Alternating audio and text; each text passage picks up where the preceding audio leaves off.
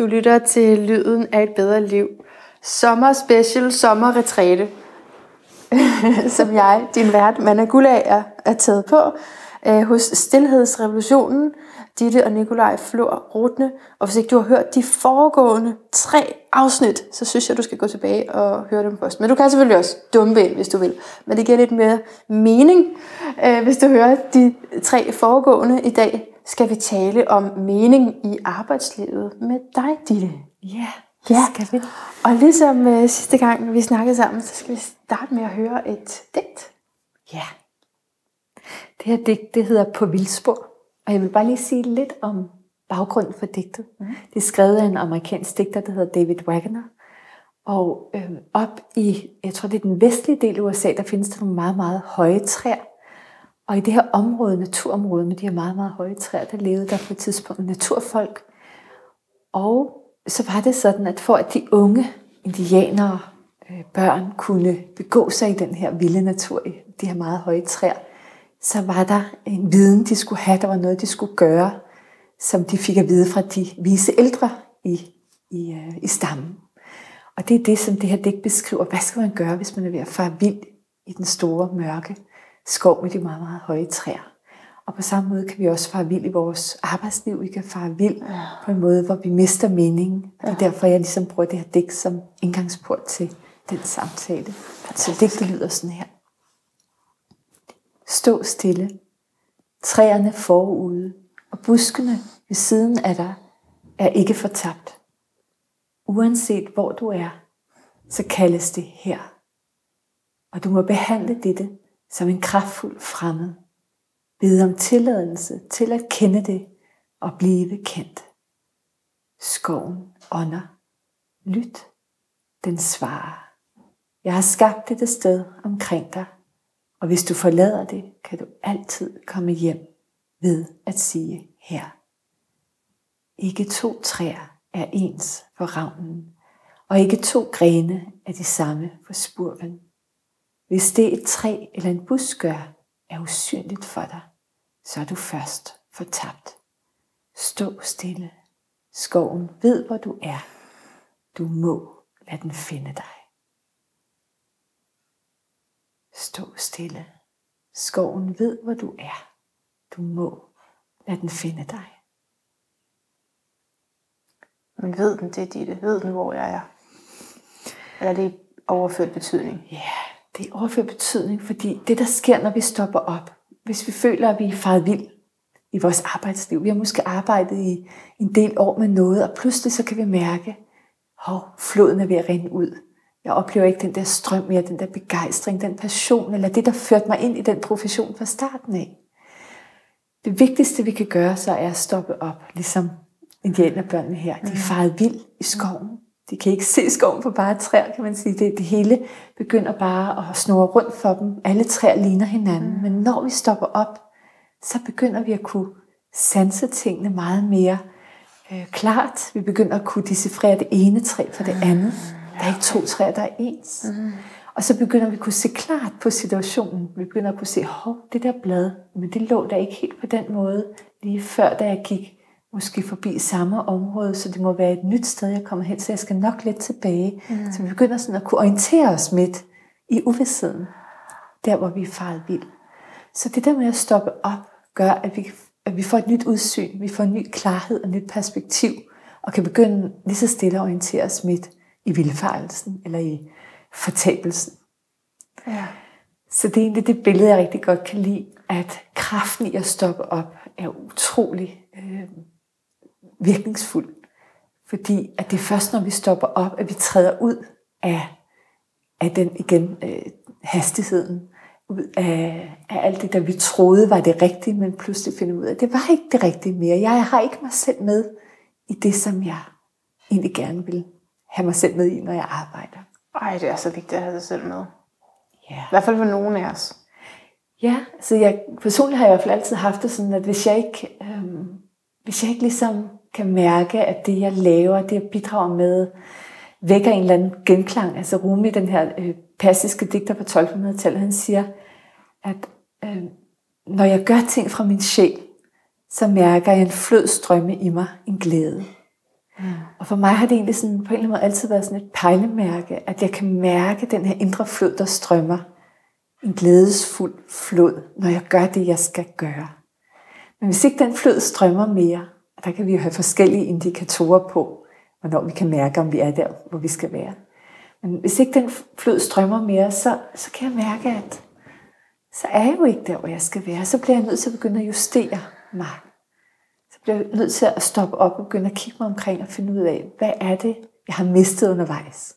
Eller hvad er det for nogle sider af mig selv, jeg måske ikke får brugt og sat i spil, som jeg faktisk har en længsel efter at bruge endnu mere? Så tænker jeg også rigtig meget på dig i forhold til det Gør her med du? lyden. Ja, fordi lyden er et bedre liv, og hele det, du har iværksat gennem mm. det arbejde med din podcast, og den ihærdighed og den dedikation, jeg oplever, du ligger ind i det her arbejde, vækker i hvert fald mig en oplevelse af, at du er der, hvor du skal være. Ja. Ja. Genkender At du... være i sit rette element. Ja, du er i dit rette element, og måske genkender du også nogle gange det her med, øhm, at, at der er noget, der skal justeres, eller du nogle gange har været steder, hvor du ikke er i dit rette element. Ja. Og hvordan føles det?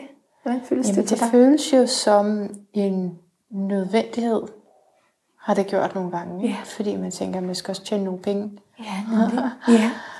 Øhm, og samtidig så, så går der ikke ret lang tid på hvad end øh, andet arbejde, jeg har haft øh, på det sted, før at jeg alligevel kommer til at bruge mine kreative mm. kvaliteter Ja. frem for det, jeg egentlig skulle.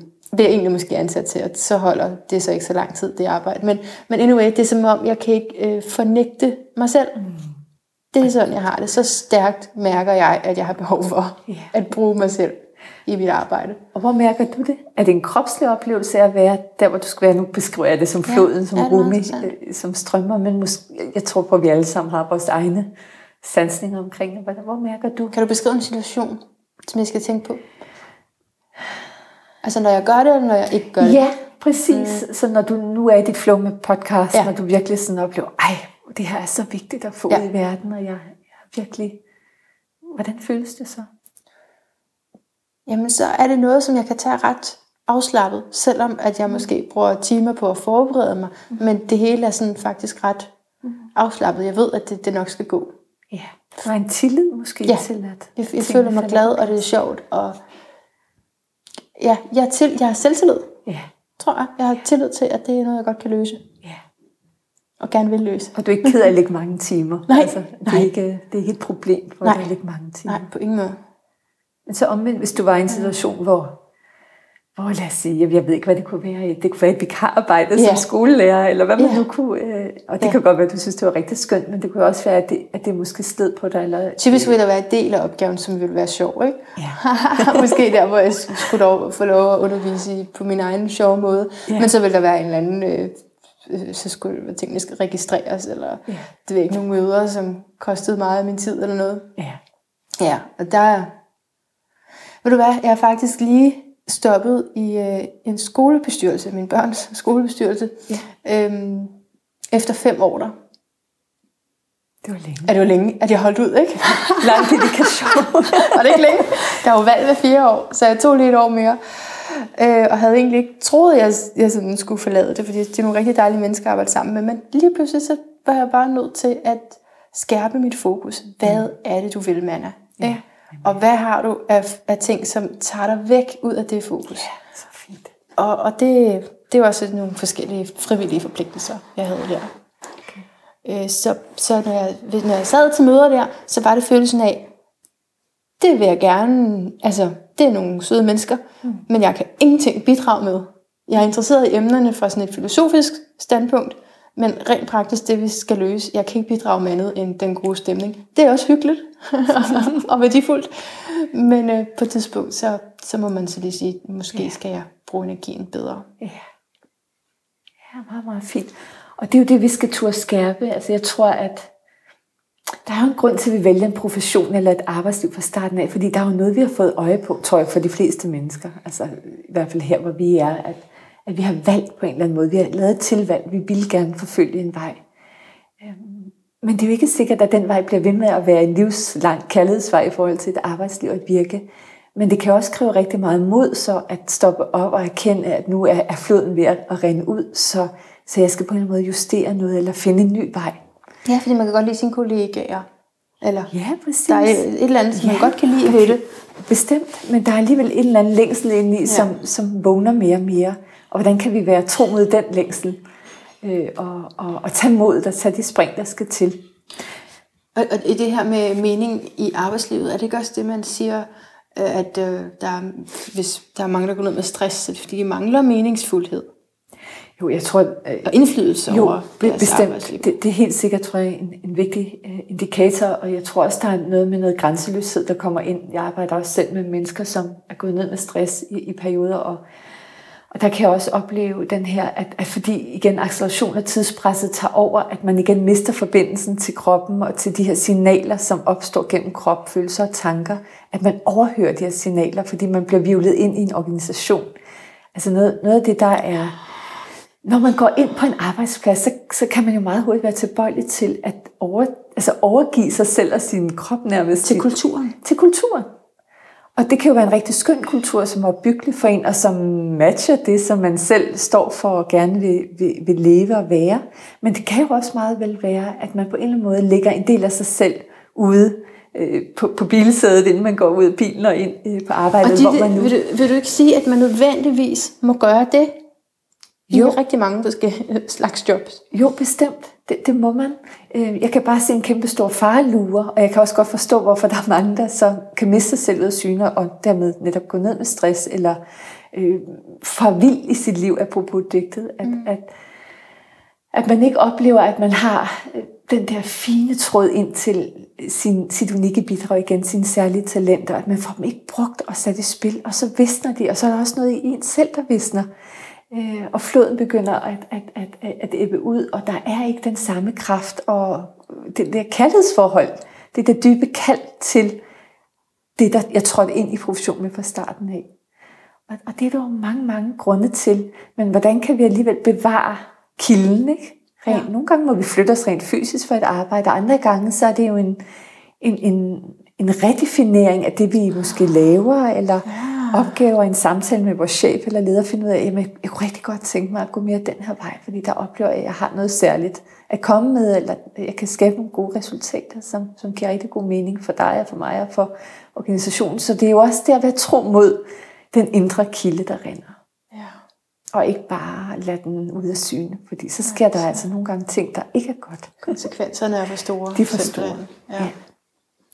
Jeg kunne godt tænke mig at tale lidt om, om fem former for mod, som jeg har arbejdet med. Mod forstået som øhm, typer mod, der bringer os tilbage til vores sjælskald, eller vores mm. unikke bidrag, eller vores dybeste kald i livet. Altså, i sidste udsendelse talte vi om de her forhindringer for, at vi kunne bruge vores unikke bidrag og, og, og følge vores sjæl. Nu prøver jeg at vente om at sige, der er fem former for mod, som bringer os tættere på ja. sjælen. Det ved kunne du, det vil jeg meget hellere høre. Så nu går jeg den vej. Fortæl mig det gode. Ja. ja, og den første var faktisk noget, du selv lige var inde på før. Fordi du sagde, at du havde fravalgt øh, at sidde i, til skole, i skolebestyrelsen. Ja. Og det første mod, det er mod til at sige nej. Den er kæmpestor. Det tog også lang tid. Ja, det tager meget lang tid. Jeg har jeg er sådan en inkarneret ja-siger, og har virkelig været sådan et stort ja-menneske altid. Mm. Og når man siger ja, så lader man jo også døren stå åben over for alle mennesker og alting hele tiden. Men på et eller andet tidspunkt, så bliver man jo selv visket lidt ud. Ja. Fordi at alle jægerne invaderer jo også mm. øh, nogle gange ens kraft og ens power ind, det man egentlig gerne ville. Så den der øh, kraft, der ligger i modsat bevægelse at sige nej, for igen at holde et rum til noget andet, til noget værdifuldt for en. Den er meget, meget vigtig. Så mod til at sige nej til skolebestyrelsen, ja. eller øh, jeg øver mig selv rigtig meget i, i, i forholdet mellem, hvor meget mange nejer der skal være i forhold til et ja. Altså hvis jeg kan sige et helhjertet ja til noget, som jeg rigtig, rigtig gerne vil, så må jeg måske veje det op imod cirka tre nejer, for at der er en balance. Og det er fordi, når jeg lever mit liv med mine tre børn, og min egen virksomhed, og mit parforhold, og mit hus, og mit, alle de her mm. ting, så er der så mange ting, som gerne vil, vil mig og bruge min tid og energi, og det vil jeg også gerne til en vis grad.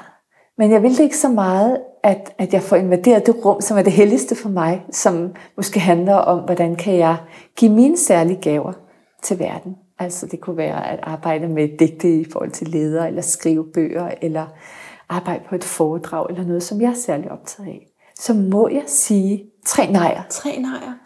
For hvert helhjertet ja, jeg siger til noget. Hvad siger, du, hvad siger du så nej til? Oh, Man kan jo ikke rigtig sige nej til børnene. Jo, det kan jeg faktisk kan man godt. det? Det kan man godt. Må man det? Må man sige nej? Ja, det kan godt gøre ondt, og jeg har godt nok skulle øve mig. Jeg har jo tre sønner, ikke? de her kære, kære sønner. Ja. Og de kommer jo hele tiden, mor, mor, Ja. alt muligt. Ikke? Ja. Og de har jo alle de her aldre og har alle de her behov. Mm.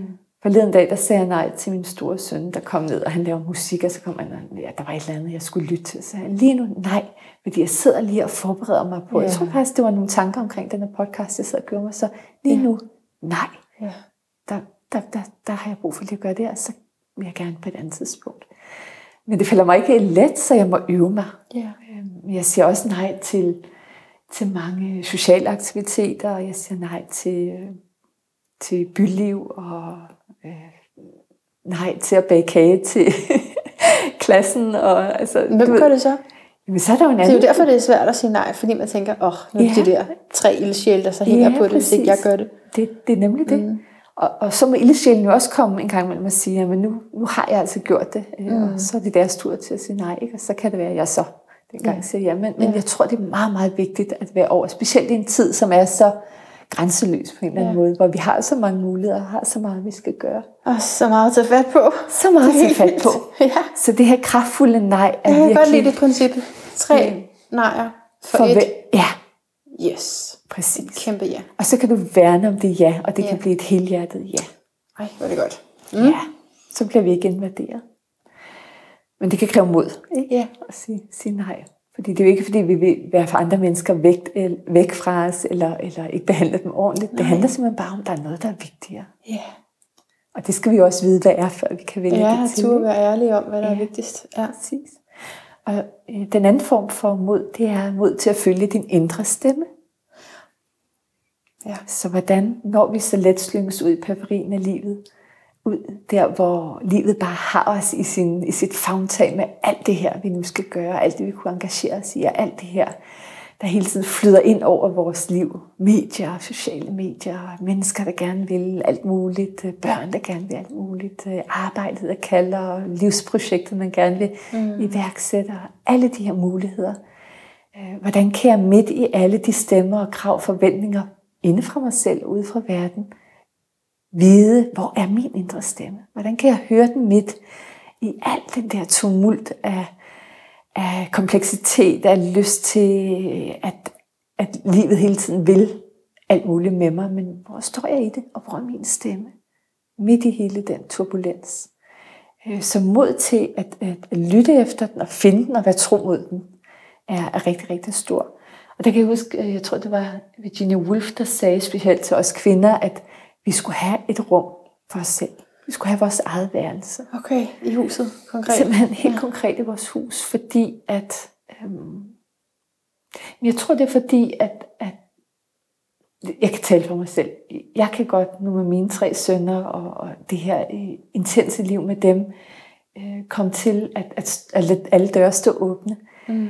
Øh, og så kan jeg, jeg kan meget være sådan i, i centrum af huset, og så er jeg sådan altid tilgængelig. Ja. Du ved, jeg, kan, jeg sådan holder, holder anden varm, ikke? Altså, og det der er jo meget smukt ved at stå og bage bollerne og holde mm. ildstedet varm, og, og altid være tilgængelig, så når der lige er nogen, der har noget, et behov, eller har brug for noget, så er man der. Ja, Og, og det er jo fint og godt, men, og opslidende. men også dybt opslidende nogle gange, hvis man har noget, man, et, et kald, Ja. noget man også gerne vil gøre i verden. Ja. Og det har du jo, og det har jeg også, og det er Ja. der jo rigtig mange andre mennesker, der har. Ja. Så hvordan er vi tro mod den indre stemme? Og der mm. sagde Virginia Woolf det med, at vi må have vores eget rum. Vi må simpelthen have et sted, et tårnkammer, ikke? et sted, vi kan trække os ind. Og derinde kan vi ligesom være i den forbindelse, som vi har brug for til vores indre stemme, eller til en højere kraft, eller til en kreativ øh, aura. Og ja. det, det har i hvert fald hjulpet mig rigtig meget. Og hvis ikke man har et øh, værelse til sig selv i sit eget hus, Ja. så kan man gå tilbage og høre episoden før den her. Og sidste søndag, hvor Nikolaj fortæller om manifestationsmetoden. Og så er det bare den, der skaber det rum. Er det ikke sådan? Jo, jo, og man behøver ikke, altså jeg har været så heldig nu at få mit eget værelse. Det har Ja. taget mange år som mor egentlig få, få mit eget værelse. Ja. Det har jeg nu. Og det er meget, meget skønt. Jeg kan simpelthen lukke en dør fysisk. Det er godt. Det, det, er Og virkelig det er også jer, der betaler huslejen, ikke? altså, Men Ja. tidligere, så var det måske et lille, et lille hjørne af en stue eller noget, Ja. men bare det der med at have sit eget skrivebord Jo. og have et sted, man ligesom kan samle sine, sine ting og sine tanker, og der kommer ikke lige nogen og vælter rundt på det hele, fordi nu skal de sidde og tegne eller noget. Man kan ligesom vide, at det jeg gik fra, jeg gik fra, sådan er det også, når jeg vender tilbage. Ikke? Det, det ligger som da jeg forlod det, så jeg kan blive en eller anden strøm. hvad er det for en værelse, jeg skal sove på? Hvad, hvad er det normalt, det værelse? Ja, derovre. Ja. Ja. Men hvad, hvad er det normalt? Her? Ja, er det, det, det er ikke dit værelse? Nej, normalt? Nå, mit værelse er ovenpå. Okay. Det, det, Hvad bliver det brugt al- til normalt, det her? Det her, det er sådan et... Øh, først er det Nikolajs arbejdsværelse i den ende, og så er det ellers bare sådan et værerum. Og Altså, så jeg kunne faktisk godt flytte ind. Der Jamen, bor ikke kunne nogen. Der bor ikke nogen her. Okay, det er bare sådan lidt... Vi har god plads nu, så vi, vi kan sådan, der, der er plads bare til... Det er fedt. Ikke så meget. det er godt.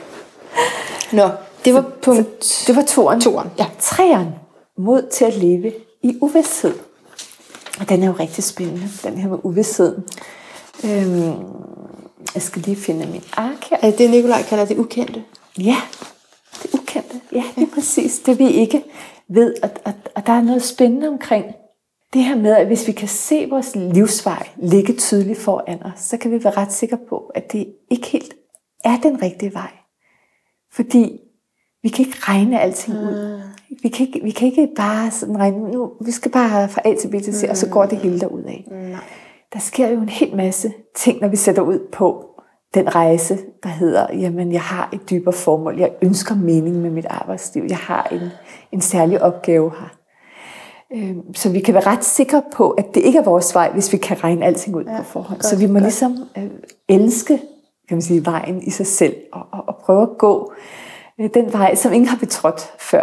Fordi vi, vi har vores unikke veje. Vi kan kun gå vores egen. Vi kan ikke skille over til, det kan vi godt, men vi kan ikke gå en andens vej. Så selvom en anden måske har gjort noget af det, vi var optaget af, eller, så må vi finde vejen selv. Vi kan godt lade os inspirere, men, men vi må så at sige altid gå det næste skridt på vores egen vej, og skabe vejen, mens vi går den. Og det vil sige, at vi må, vi må kunne tolerere, vi må kunne tåle at leve med en ret stor grad af uvidshed.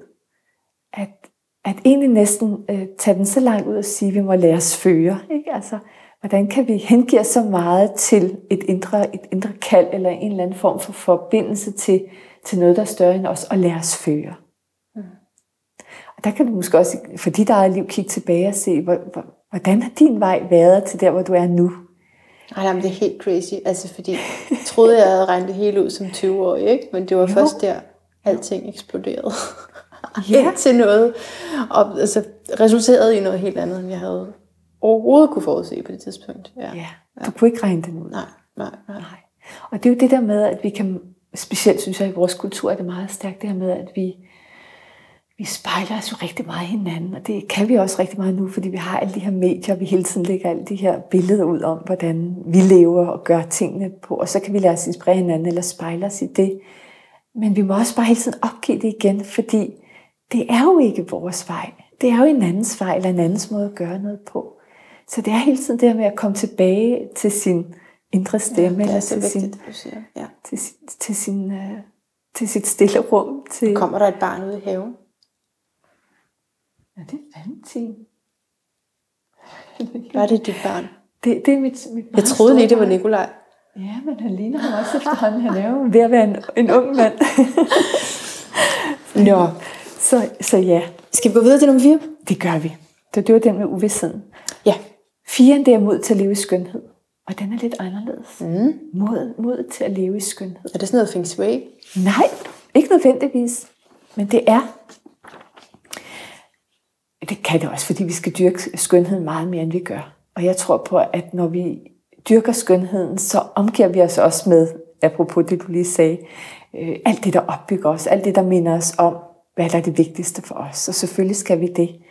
Øh, vi skal gøre det smukt, vi skal dyrke øh, alt, hvad vi kan med skønhed. Også fordi verden jo ikke altid er særlig skøn, eller ofte ikke er særlig skøn. Og det vi bliver præsenteret for gennem igen medier og så videre, er jo ret uskøn ofte. Og det kan jo også få os til at, at miste modet indimellem på og troen på, at, at det her er et godt sted, og verden er et godt sted. Så alt, hvad vi kan gøre for at minde os selv om, om skønheden, og se ud på duft til den rose, der nu står og blomstrer her om sommeren, lytte til solsorten, og bare ligesom falde ind i skønheden ved det, som er omkring os lige nu.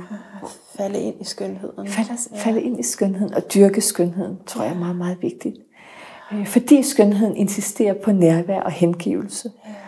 Og det er jo virkelig på mange måder det modsatte af den her, at, at vi hele tiden bliver revet op med rod eller ud af os selv, fordi vi skal leve op til, til alle mulige krav på i arbejdet, eller som vi selv skaber.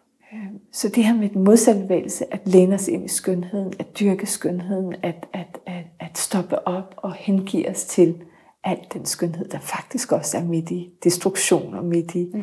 i, uh, i en verden, som på mange måder jo også brænder. Uh, men den tyske digter Rilke har skrevet sådan et smukt uh, lille citat, uh, hvor han skriver, måske er alle dragerne i vores liv prinsesser, som kun venter på at se os handle blot en enkelt gang med skønhed og mod. Måske er alt, hvad der skræmmer os i sin dybeste essens, noget hjælpeløst, der ønsker vores kærlighed. Mm. Så jeg synes, det er meget smukt det her med at sige, at man i virkeligheden er dragerne og alt det grimme og alt det, som vi prøver at holde væk fra os selv. I virkeligheden måske øh, en, en prinsesse eller en... Altså se det skønne i det. Ja, og fagne det og, og lade det, øh, lade det hjælpeløse, eller det vi ikke kan rumme eller holde ud, egentlig blive modtaget med kærlighed også. Både ind i os selv og i omkring os og på den måde øh, byde skønheden velkommen og, og kærligheden velkommen som en modvægt, en modgift til, til håbløsheden og til alt det, som, øh, som hele tiden bringer os ud af, af vores egen øh, forbindelse. Mm. Så mod til skønhed. Og jeg, jeg kalder det mod, fordi jeg tror ikke altid, at øh, jeg tror, vi overser skønheden rigtig meget, og vi giver den ikke plads, fordi skønhed kræver tid det kræver tid at, at sætte smukke blomster op, eller øh, skabe et hjem, som er smukt, som man holder af. Det er jo en form for selvkærlighed også, selvmedfølelse. Kunne man have sagt, i stedet for mod, kunne man så have sagt øh, prioritering af? Ja, det, det var det samme. Ja. Men jeg, men, men jeg bringer mod ind, fordi jeg, jeg, øh, jeg tror godt, det kan kræve mod at vælge skønhed til, fordi ja. på den måde vælger du også dig selv til, og din egen, øh, dit eget behov for at dyrke noget, der er smukt, og at du godt må det. Du må godt nyde ja. skønhed. Du må godt nyde ikke altid bare præstere og være øh, resultatfokuseret, eller ja. skulle øh, haste Mod, til det fordi næste. så er det sådan sejt, hvis du gør det. Altså det er sådan stærkt. Det er sådan ja, Ja, det er det. Øh, men hvis vi lige skal tage den med mod, så tror jeg ikke så meget på mod som en gerning mere. Nå. Altså det her Nå. med, at vi skal ud og redde verden og være modige på den måde. Jeg tror, mod rigtig meget handler om helhjertethed. Ja. Øhm, hvis man tager det engelske ord courage, øh, ligesom grundstammen af det ord, altså mod ja, courage, ja, ja. Øh, så kommer det faktisk fra det franske ord sør, som betyder hjerte. Det vil sige, at mod har rigtig meget at gøre med vores helhjertede deltagelse i livet, altså helhjertetheden. Og det er også der, hvor jeg bringer skønheden, skønheden ind og ligesom siger, jamen, vi må dyrke skønheden og helhjertetheden og selvmedfølelsen og kærligheden yeah. som en modvægt til alt det andet, som hele tiden hiver os øh, væk fra, fra vores indre stemme, vores kald på det, vi er kommet her for at gøre. Og det bringer mig til den sidste, der hedder mod til at stå i dit lys, altså at stå ved din egen kraft. Mm. Det, at du, mand, er kommet her for at lave lyden af et bedre liv. At du, at du har en helt unik stemme med den lyd, som er din. Ja. Og du dyrker den. Du dyrker din egen skønhed. Du dyrker din egen... Øhm, dit eget mod til søndag efter søndag træde ind på scenen og insistere på, at der må være stemmer her, som gerne vil komme til udtryk, og som skal have lov at, tale og have plads. Øh, der må være sammenhæng, vi ikke ser, medmindre de bliver udtalt. Der må være visdom, visdom at hente i alle kilderne rundt omkring, og dem, dem insisterer du på at sætte i spil og fremkalde. Ikke? Og det er jo øh, for mig at se et utroligt modigt øh, projekt, er meget modigt at tro måde at være, ja, at tro mod din indre stemme. Og lys. Så ja, lyset at stå i dit lys, kan man sige. Stå er det ens din... arbejdsfelt? Eller? Ja, det er at stå i lige det, præcis dit, din geni, øh, dit geniområde, og okay. lade den ånd, der er i dig, den særlige, de særlige gaver for, for frit spil og, og, og dele ud af dem søndag efter søndag til, til lytterne og til, øh, til verden. Øh, og på den måde stå i dit lys. Ikke sætte dit lys under en skæppe, men på alle mulige måder leve den længsel efter at bidrage med noget, som er opbyggeligt. Så du er på alle måder et fuldstændig levende eksempel på det at stå i sit lys.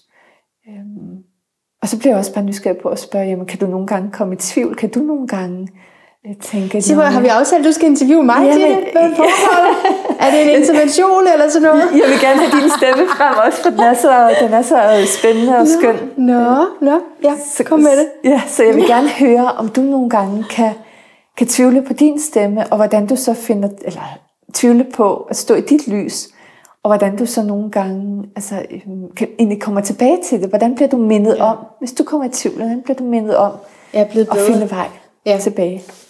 Det ja, jeg har stadigvæk ikke lært at finde vej endnu. Det, det er en anden snak. det er ikke du er stadigvæk faret vild. jeg er faret vild i den fysiske verden der.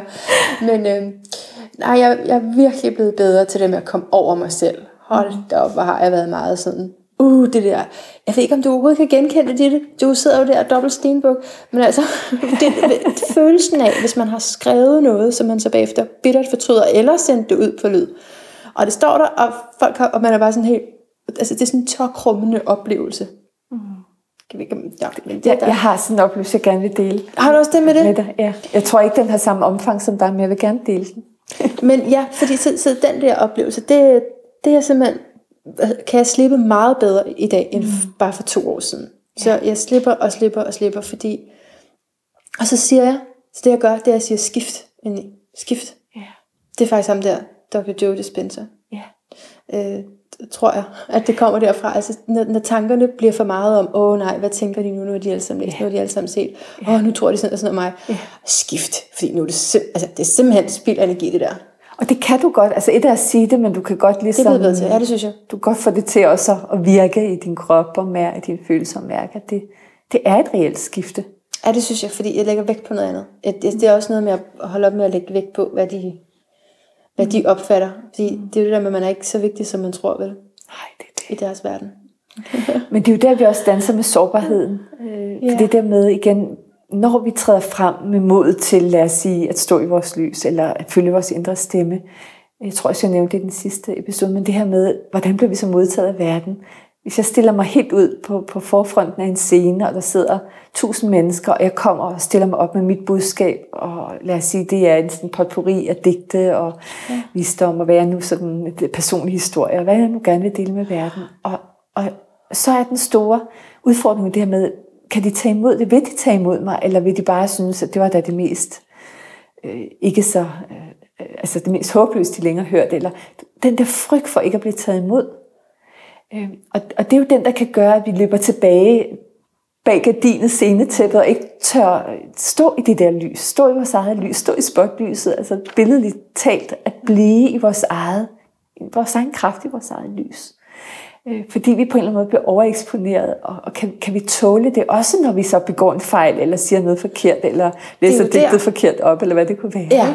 Kan vi tåle, at, at, at andre skal kunne se og mærke vores fejl, vores utilstrækkelighed, det er, at vi bare er dybt menneskelige, og i virkeligheden oh, hele tiden laver. Det forstår jeg det, ja. Øhm, så... Havde du en oplevelse til det? Ja, Jamen, det var bare, og det er faktisk mange år siden, det var lige da jeg havde født vores anden søn, Leonard, og jeg var i den her sådan lidt, øh, den her sådan øh, hormonsfære af, jeg, ja. jeg ammede, jeg lige ja, ja. født, og jeg var lige gået op til masse eksamen, det var meget sådan en intens uh. periode, sådan midt i det hele, og så var der faktisk et foredrag i den lokale kirke med Johannes Møllehave, uh. øh, som var meget interessant, fordi den handlede om, om Fyodor øh, Dostojevski og hans forfatterskab, det var, sådan, det var jeg meget interesseret i. Ja. Så jeg tog, tog derhen den her aften øh, alene. Jeg tror, Nicolaj han passede øh, Leonard som bare en lille spæd, så jeg var lige afsted de her på timer, og så øh, kom jeg ind i den her propfyldte kirke i Haslev øh, kirke, og sad, jeg tror, på første række, sådan helt øh, klemt inde blandt alle de her mennesker. Øh, og det var jo sådan den lokale kirke, så jeg kendte jo også folk, øh, der, der sad i, i, på bænkene rundt omkring. Det var, øh, det var bekendte nogle af dem. Og så øh, taler han, og han er sådan en meget engageret menneske, og, og får sagt nogle spændende ting. Og så åbner han sådan op på et tidspunkt sådan for spørgsmål eller kommentarer. Og så pludselig så finder jeg mig selv rejse mig op. Bare sådan lidt, du ved, man kan nogle gange sådan bare blive sådan grebet af noget, eller sådan ja. en følelse næsten. Så jeg rejser mig så op, og ligesom giver et eller andet til ham, eller siger noget sådan fint, og sådan, men så begynder tårerne at rinde ned af mine kinder. Øhm, og, jeg, og jeg får sagt det sådan, måske sådan på en lidt sjov måde, eller jeg kan ikke helt huske, hvordan det var, men det var bare den der følelse af, at jeg var fuldstændig åben, og fuldstændig sådan Nå. øhm, overeksponeret og sårbar, og, ja. og de der tårer, og, og det føltes bare næsten, at det, det var for meget. Jeg var for, for sårbar, for åben, for skrøbelig. Men hvornår der. mærkede du for skrøbeligheden bagefter? Bagefter. Ja. Og der var det næsten den der følelse af at have følelsesmæssigt tømmermænd, Ja, eller på en eller anden måde ikke helt at kunne rumme. Og du ved, ja. jeg tænkte, jeg kan huske, min loka- øh, den frisør, jeg brugte på det tidspunkt, øh, havde jeg set det, for inden hun sad i publikum, og jeg gik aldrig hen til den der frisør igen, for jeg havde det simpelthen sådan, det var så pinligt på en eller anden måde, det var, det var for meget. Jo, jo, jo, jo. Og det er jo det, man ikke ønsker. Ja. Og nu kan jeg bare grine af det og sige, øh, Nej, men jeg tror det er godt, du har fået den oplevelse. Vi står du også andre, som er lidt mere, måske, til, kommer til det flere gange måske, end du gør naturligt. jeg, jeg kommer jo også til det. Gør du det? Men, men, men Ej, det er jo totalt fordomsfuldt. Men det er bare fordi, du er, så, du er mere jord. Ja, nå ja. Altså, så, Du har kigget på mit horoskop, Ja, det og kan se min, min dobbeltstenbuk der, Ja. som virkelig er...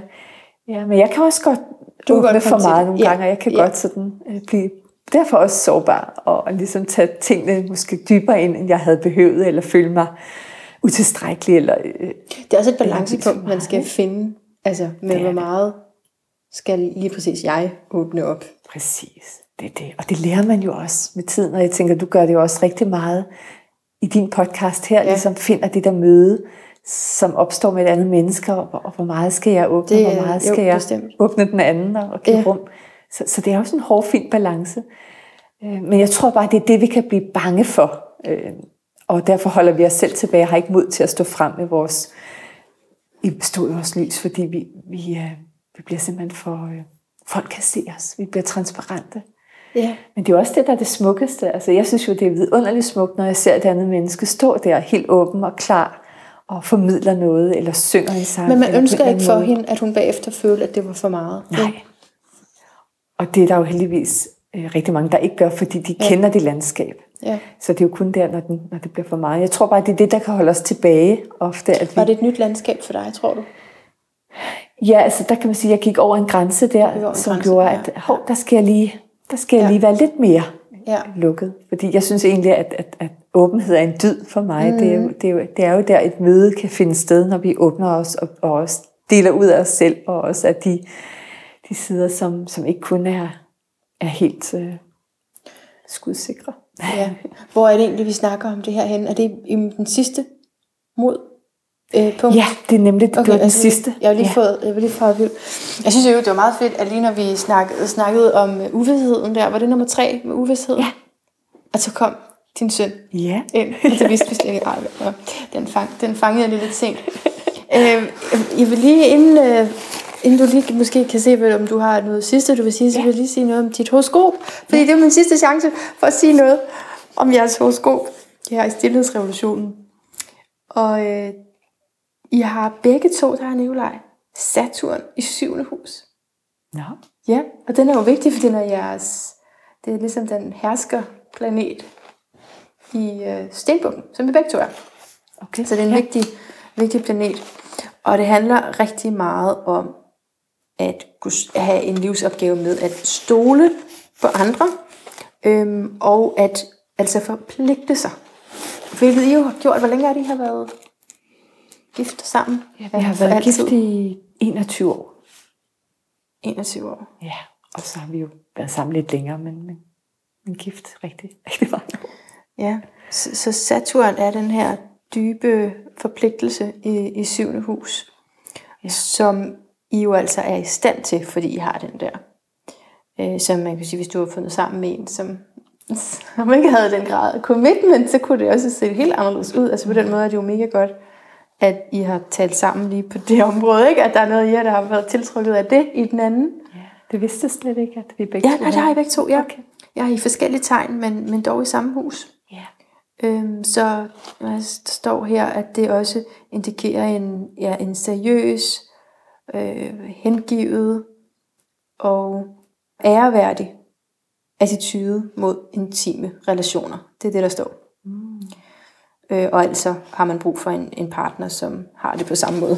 så der er en, en ligevægt der i commitment level. Mm. Ja. Så, så når, man, når man ser det der Saturn i syvende hus i et horoskop, så tænker man også, det er godt. Det kan, det kan man i hvert fald vælge at se det sådan, at så er det godt øh, giftmateriale, ikke? Det, det er meget godt. Altså, fordi du kan godt finde ud af at blive noget i lang tid. Ja. Selvfølgelig kan man også vælge andre veje i sit liv, men mm. man, øh, man har den der dedikation, der skal til over for det andet menneske. Ah, fint. Det, det, det, det giver jo rigtig god Ja, det er ret heldigt, at vi sidder sammen, når jeg sidder og siger det. ja, ja, og at vi begge to havde det, det havde jeg ikke lige. Har I haft det hele tiden, så den, altså begge to været meget committed til jeres parforhold? Ja, Ja, ja, ja. det har sådan set været fra første færd, at, Ja, ja. at vi har været sådan helt fundet, fundet fælles, kan man sige, fod, fodslag. ja. og, og øhm, gået ind på en livsvej sammen, som jo så også har indebåret en masse fravalg, altså Ja. en masse nejer, Ja, hvor ja. vi så kunne værne om, om det, det store ja. Ja, ikke? Ja. Helhjertet ja. Som så dels var vores parforhold, men også det at, at forsøge på en eller anden måde at skabe noget sammen, som var betydningsfuldt for, for os. ja. Og derfor arbejder vi også sammen i stillhedsrevolutionen og har ligesom skrevet bøger sammen. Og, og, Ja. og der er en masse energi, vi kan poste ind i et fælles, et fælles stort ja. Mm. Vores tre børn og så videre. Ikke? Og, det, og det bliver vi ved med at forny og, og, og poste energi ind i, for ellers så kunne vi jo nok ikke fortsætte, hvis ikke det blev ved med at være et stort ja, som blev holdt. Øh, Og derfor må vi også sige nej til, til, til en masse ting. Og der, og der er det jo selvfølgelig en balance. Hvad siger jeg nej til, og hvad siger Nikolaj nej til? Og hvordan kan vi hele tiden justere, så det fælles ja står, står stærkt. Ja, så man kan mærke det der, altså, det er, sådan, det er et lykkeligt ja. Det er fordi, jeg vil det her ja. Præcis. Så bliver de der nejer mindre Ja. betydningsfulde. de bliver ret nemme og, og kan man sige, nemmere og nemmere at sige nej til, fordi, fordi den der, det der det stamme, ikke? Det, det store træ, stammen der, den, den vokser bare som Ja. ja. gamle egetræ, der bliver ved med at, at, at stå. Altså rødderne gror længere og længere ned, og grenene højere og højere op, ikke? og bliver Ja. mere og mere forankret og bare vokser i sin egen kraft. Så det er godt, du kommer og forstyrrer os lidt. Ja, ja, jeg kommer meget gerne forstyrre jer her i de smukke omgivelser og, og roder lidt i jeres hus og sætter lidt opvask. Men jeg tror, der er ikke nogen, der ser det. det er virkelig dejligt. Så ja, nej, og, og også meget fantastiske horoskoper, jeg har. Men øh, det, det, vi kan tage en længere analyse mm. over middagen, af hvordan de passer sammen. Det, er- det er jo meget sjovt, for det er jo kun enkelt dele, jeg lige sådan siger her. Ikke? Ja. Men, øh, men det er klart, det er et ret godt træk begge to at være committed typer. Så er man da et, Ja. et skridt videre. Og alt den der stenbukke-energi, Ja. ja. hvor vi bare sådan ah, går, går støtte og roligt derudad. Ja. For det er vel noget af det, der kendetegner. Jo, men hvis ikke I havde haft øh, de andre ting i jeres horoskop, så tror jeg, det havde været kedeligt. Mm. Altså, det, ja, det tror jeg måske have været. Man kunne også ind i en stenbuk-stenbuk-relation, hvor man trækker hinanden ned. Okay. Det er sådan meget, ja, eller ja, der er mange muligheder. Om det var sådan totalt karriereagtigt, eller, Ja. ja. eller ren depression. Så det er godt, at der er meget andet i horoskopet også. Det, det er jeg glad for at høre. Ja, ja, det er godt nok. Jeg vil sige, jeg tror det mere, det er nogle af de andre ting, I matcher på, egentlig. Ja, Men det kan vi jo, det kan vi lige. det kan vi undersøge. Ja, Eller der er kan. mange svar. Det kan godt lige være astrologien, at der er ikke sådan, altså jeg kan, man kan lege lidt med det. Ja. Man ved jo aldrig helt. Nej, Det er jo bare nogle symboler, som man så kan oversætte, som man vil. ja. Fascinerende. Men Ditte, fik du sagt det, du ville til øh, mening i arbejdslivet? Ja, det tror jeg. Øhm, Jeg kan lige, jeg vil gerne slutte af med Vi skal have igen. digt, ja, det skal ja. vi. Og inden da vil jeg gerne sige, at øh, vores hjerte overstiger os altid, har Rilke sagt. Og med det tror jeg, han mener, jeg ved det jo ikke helt, for jeg kan ikke spørge ham, han levede for 100 år siden, men, men at der på en eller anden måde i hjertet bor en længsel og en kraft så stor, at det kan ned, nedbryde enhver frygt øh, og enhver smålighed. Så vi tillader den her fine flod at strømme frit, som Rumi han minder os om, at floden skal strømme, fordi der kan vi mærke meningen, der kan vi mærke, at vi er der, hvor vi skal være. Så, så hjertet overstiger os altid, det overrasker os altid, det er altid større, end vi kan det- forestille Ja, os. okay. Og, ja, og der bor kraften til at, at nedbryde den fry- frygt, der kunne gøre, at vi ikke træder ud på den scene og gør det, som, som vi er kommet her for. Som også kunne handle om uvidsheden, eller Ja, måske alle af de der punkter, du har nævnt. præcis. Hjertet overstiger Os altid. os altid. Ja. Øh. Så det, det er Den er- langt større, end vi aner. Den kraft, der bor i hjertet, er langt større, end vi aner. Og og en stor del af vores arbejde er egentlig sådan set bare at lytte til den, og, og turde følge dens, dens øh, udspring. Ja. Fordi øh, der bor rigtig meget, tror jeg, mening og rigtig meget drivkraft i forhold til også at skabe et arbejdsliv, som er bæredygtigt for selv og for andre.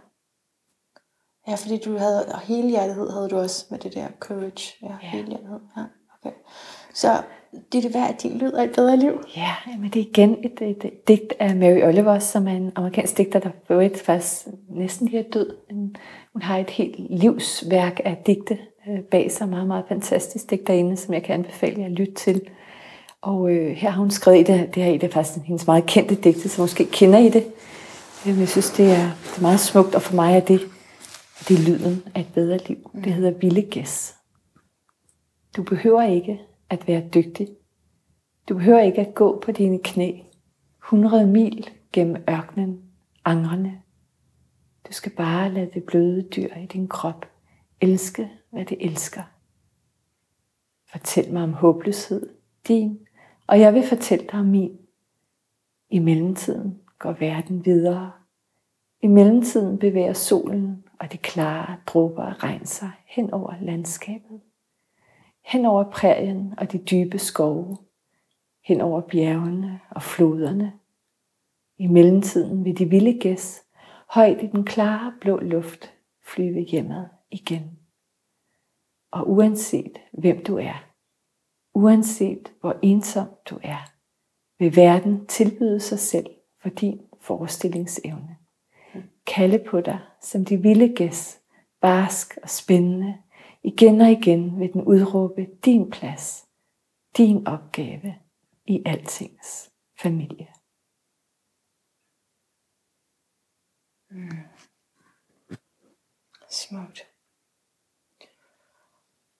Tak for det, Ditte. Tak for samtalen og for rummet. Og øh, tak for stillhedsrevolutionsretræten.